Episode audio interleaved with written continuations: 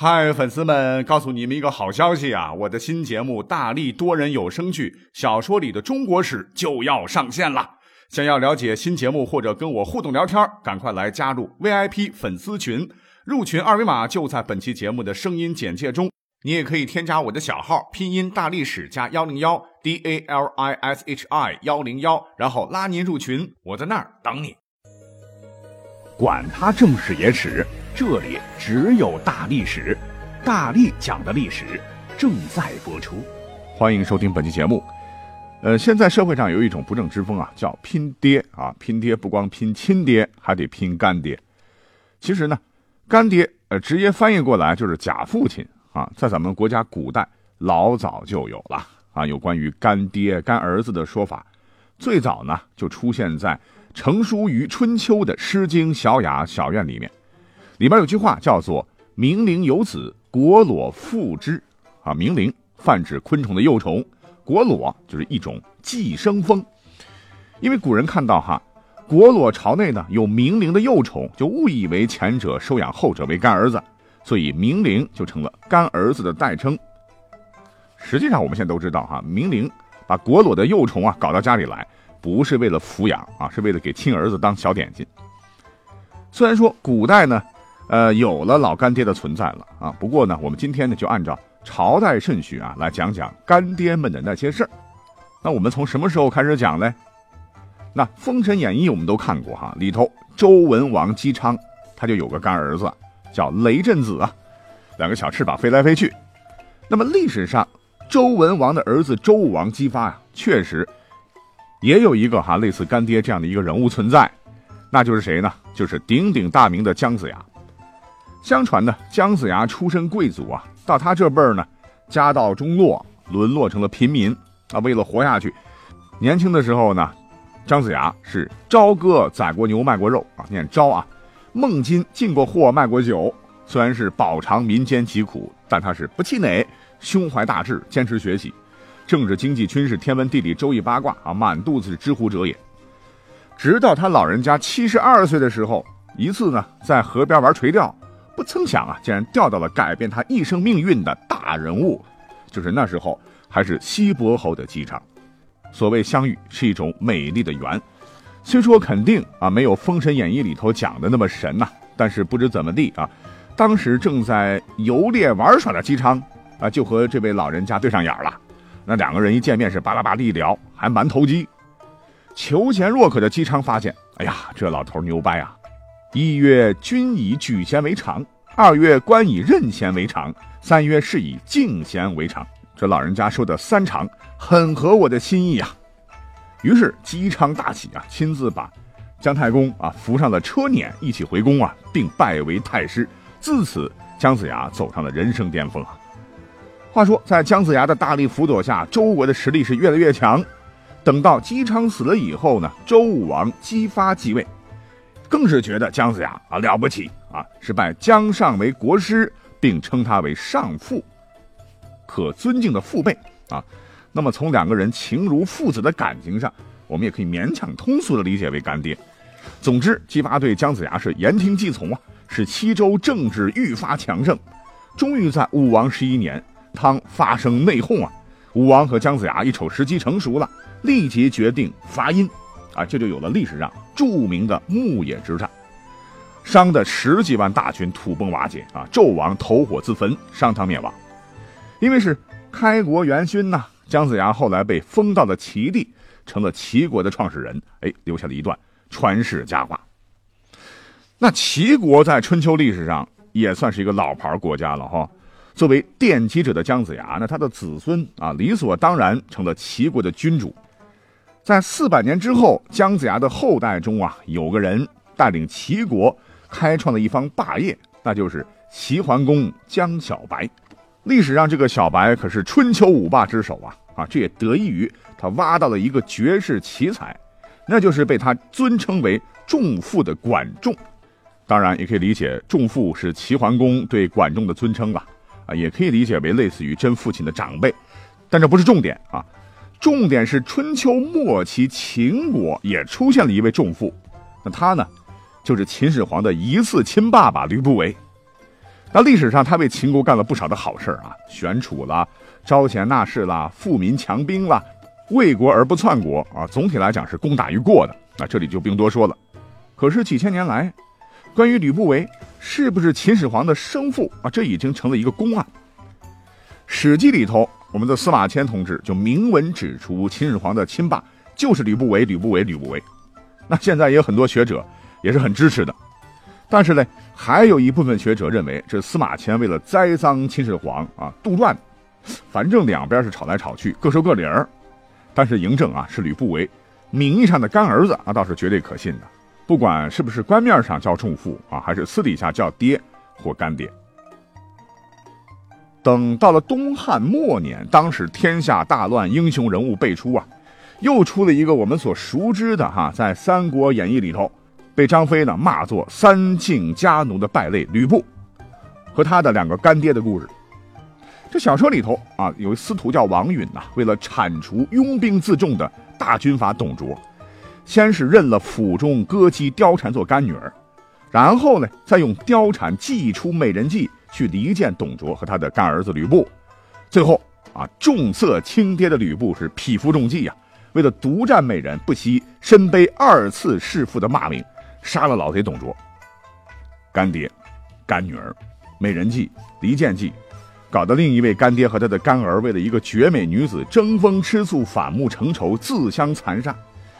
哎，这些都是活脱脱的吸金元素啊！啊，要不是《三国演义》是小说，我还真信了。这小说里头啊，吕布是有三个爹的啊，亲爹、干爹丁原和董卓。可是要告诉各位啊，经过查找，在正史《三国志》里头呢。没有吕布认丁原为义父的记载，那董卓是不是吕布的干爹呢？这书里头啊，只轻描淡写的写了这么一句：“以布为骑都尉，甚爱信之，视为父子啊，视为父子，就是感情上处的像父子一样哈。他是结成了一种利益同盟关系。在这里要特别说明哈，要替我们的吕布说句公道话，人家没有随便认干爹哈，都是小说演绎的。那等到了南北朝的北齐，跟上面和后头哈讲的历史名人不同啊，这位人物呢知道的人非常少啊，他叫何世开，是古代十大男宠之一，和当时齐成帝高湛的皇后胡氏有很多腿啊。等到高湛死了，胡太后呢和何世开的关系正式公开化。必定是皇家嘛？你说这种事情是丑事儿哈，引得许多大臣不满，纷纷是上奏何世开。可是当年这个新皇帝叫高纬啊，那也是历史上有名的昏君呐，不仅不修理何世开，反而是和何世开沆瀣一气，趁机排除异己。于是嘞，何世开啊跟人老娘有一腿，没想到还平步青云，最后啊成了淮阳王。这下可好了哈。一坨又一坨趋炎附势的小人是纷纷向他献媚啊，其中有一位啊被《资治通鉴》记载下来，他是个无名氏，堪称极品。但说有一回，成了王爷的何世开啊，呃得了一个伤寒病啊，在家躺着啊，手底下这个不知姓名的小官前去探望，正好呢赶上请来的太医也在。太医说，大王的伤寒病极重。吃其他药是没有用的，只有这碗黄龙汤可治大王的病，请大王一定要服下。呃，这味道好恶，这是啥玩意儿？陈年的粪汁是也。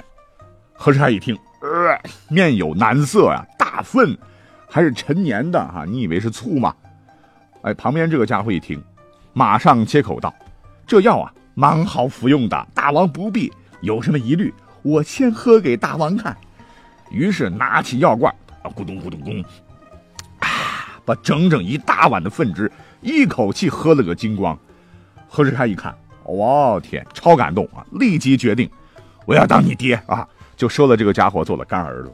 以喝大粪汁还喝得津津有味啊！啊，不浪费一滴哈，能够认得干爹，这种拍马屁的功夫简直到了一个登峰造极的程度了哈！所以这个无名氏呢，绝对是干儿子中的极品。嗯。不过啊，比起这个小角色，后头到了唐玄宗时期啊，有个人物对吧，叫安禄山啊，这干爹干娘认的啊，差点搞翻一个朝代。这个安禄山，那是个胡人啊，从小命苦啊，生父是哪一个不知道，从小呢是备受欺辱，孤儿寡母是不断的搬家，寄人篱下啊，家常便饭。所以呢，安禄山没有受过什么正规的教育，就沾上了一些恶习。最头疼的是啊，这个安禄山手脚不干净。有一次赶上严打了，是偷了别人的羊，是人赃并获啊，被幽州节度使张守珪亲自审讯，准备啊乱棒打死。临行前，性命攸关呐！哈，这个安禄山不知怎么地，小宇宙被激发了，是突然大声喊道：“大爷，您不是打仗正需要人手吗？啊，您看我这一身的肉。”愿意为您冲锋陷阵呐！张守珪一听，嚯，这白白胖胖、高高大大的傻小子，这就要上路了，还能说出这么多的豪言壮语的话，嗯，有点意思。于是呢，就动了恻隐之心呐，把安禄山收为手下。安禄山呢，你别看胖啊，但是头脑很机灵的啊，天天就是怎么想着，呃，伺候好张守珪啊，作为每天的重要任务来抓，是深得张守珪的信任。再加上这小子嘴也甜啊，一口一个干爹干爹干爹，哎，就顺理成章的做了节度使的干儿子。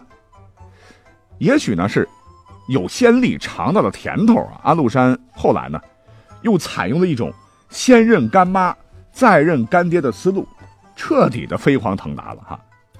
那他的目标是谁呢？那就是当时的杨贵妃啊。他呢是先是买通了宦官啊，然后呢瞅准机会进宫啊，拜见唐玄宗。那个时候，正好皇上和杨贵妃在一起啊，见了皇上你得行礼啊。他呢是一反常态，竟然不先给皇上磕头，而是先向杨贵妃扑通是双膝跪地啊，是叩拜不已。这怎么回事呢？他是一再恳求啊，小四个十七岁的杨贵妃要认自己做干儿子。这杨贵妃一看，怎怎么会碰到这样的情况？我我当妈了哈，就扑哧一笑，哎，这也就。随口答应了，唐玄宗本来就很生气了啊！你大不敬啊！你这是啊！你是要砍头的。不过既然贵妃开心啊，有就无所谓了，也就顺理成章了，成了安禄山的干爹。你说啊，能把皇帝整成自个儿的干爹，历史上哈有这么个胆识的人还真不多见。历史向前发展啊，等到了后头的五代十国，各位也知道啊，出了个有名的儿皇帝。那就是后晋高祖石敬瑭，这个人物呢，出生于八百九十二年。他认的这个干爹呢是辽太宗耶律德光，却出生在九百零二年，啊，爹比儿子足足小了十岁。等到了明末啊，大太监魏忠贤是独揽朝纲啊，干儿子是不计其数啊，许多是当任的官员还有将领。那这些人啊，充当鹰犬，什么号称五虎五狗十孩四十尊。把明朝搞得是乌烟瘴气。唐宋元明清，等到了清朝，那有一个到现在哎都还没有搞清楚的清宫谜案，那就是孝庄下嫁之谜。这个男主角呢，就是悲催的多尔衮。多尔衮，清太宗皇太极同父异母的弟弟，也就是当时顺治皇帝的叔父。本来呢，多尔衮啊是想在皇太极死后自个儿当皇上的。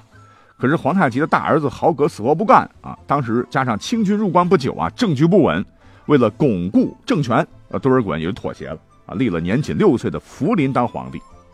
你想六岁能干嘛呢？哈，大权自然就落到了多尔衮的手中。他呢，先是自封为摄政王，后来觉得不过瘾，在前面又加上了两个字“叔父”，后来干脆又改成了皇父，叫皇父摄政王。这已经。捅破了尊称的这种限制了啊，是要硬逼着当时的顺治皇帝叫他干爹。顺治他妈是谁呢？就是孝庄啊。根据纪连海先生等啊一些历史专家的观点呢，认为当时孝庄确实是下嫁了多尔衮。要照这么说的话，那多尔衮还可能是顺治的继父。但是啊，还有一些清史的专家，比如说严崇年先生就不同意，他认为。孝庄太后下嫁多尔衮，既无文献依据啊，也无档案依据。皇太后多尔不泰就是孝庄了，同摄政王多尔衮的情愫可能有，太后下嫁之事确实无。不论怎么说吧，三百多年了哈，到现在为止，这都是一个悬案。最后一个呢，我们要讲到的哈，是清朝末期的一位皇帝，那就是光绪。他也有一个干爹，那就是谁？女强人慈禧。问题是，慈禧她是男的吗？她是女的哈。那她为什么能当光绪的假父亲呢？因为他是硬逼着光绪皇帝叫他亲爸爸。问题是，人家光绪是明明是有爹的哈。呃，你就算是过继给慈禧，你只能称慈禧为额娘，怎么能叫爸爸呢？就从血缘关系上看，我们看一看，从父亲这边，光绪帝的爹是慈禧老公咸丰的弟弟，光绪得称慈禧为伯母。从母系这边称呼呢，光绪的妈是慈禧的妹妹，他得称慈禧为姨母。为啥非要叫爸爸呢？啊，还要在这个爸爸前面加上一个亲？那在一个男权社会，我觉得这是对爱新觉罗家族是一个奇耻大辱了。问题是什么呢？在慈禧当政的时候，是同治、光绪年间，地位那可是高居于皇帝啊，是名副其实的太上皇。而太上皇啊，顾名思义呢，就是皇帝的爸爸嘛，哈。而慈禧实际上是享受着太上皇的尊位，再加上自个儿也是不知天高地厚啊，就特别喜欢让被他玩弄于手掌中的光绪以男人的称呼来称呼他，而爸爸这个称呼啊，他觉得最合适。那前面为啥加“亲”这个字呢？啊，因为慈禧曾经说过，皇帝的父亲是纯亲王，母亲呢是我的妹妹，我妹妹生的儿子就跟我亲生的一样，所以他加上一个“亲”字，有亲昵的意思，又透露出不是亲生的这种意思，所以光绪皇帝啊，只能乖乖的一直喊慈禧叫亲爸爸。可是后头他怕是想不到哈，他只活了三十二岁，就在慈禧死的前一天神秘驾崩啊。那根据现在的史料解密，都是拜亲爸爸所赐。嗯，讲了十六分钟了哈。那简言之啊，干爹、干儿子、干女儿，从古至今呢，是一种耐人寻味的一类特殊的人文现象啊，可谓是各有所思、各有所需、各有所得，甚至有的时候还会带上一点暧昧色彩。当然，现在咱们小孩认干爹干妈这不算哈。我们呢不是文化类节目，也不是社会类节目啊，所以就是就着这个主线呢来串一些历史故事，哎，各位听听就好啊，觉得好玩有趣就行了。那想问问各位，我讲的有趣吗？好玩吗？哈，如果回答是肯定的，那我们下期就再会喽，拜拜。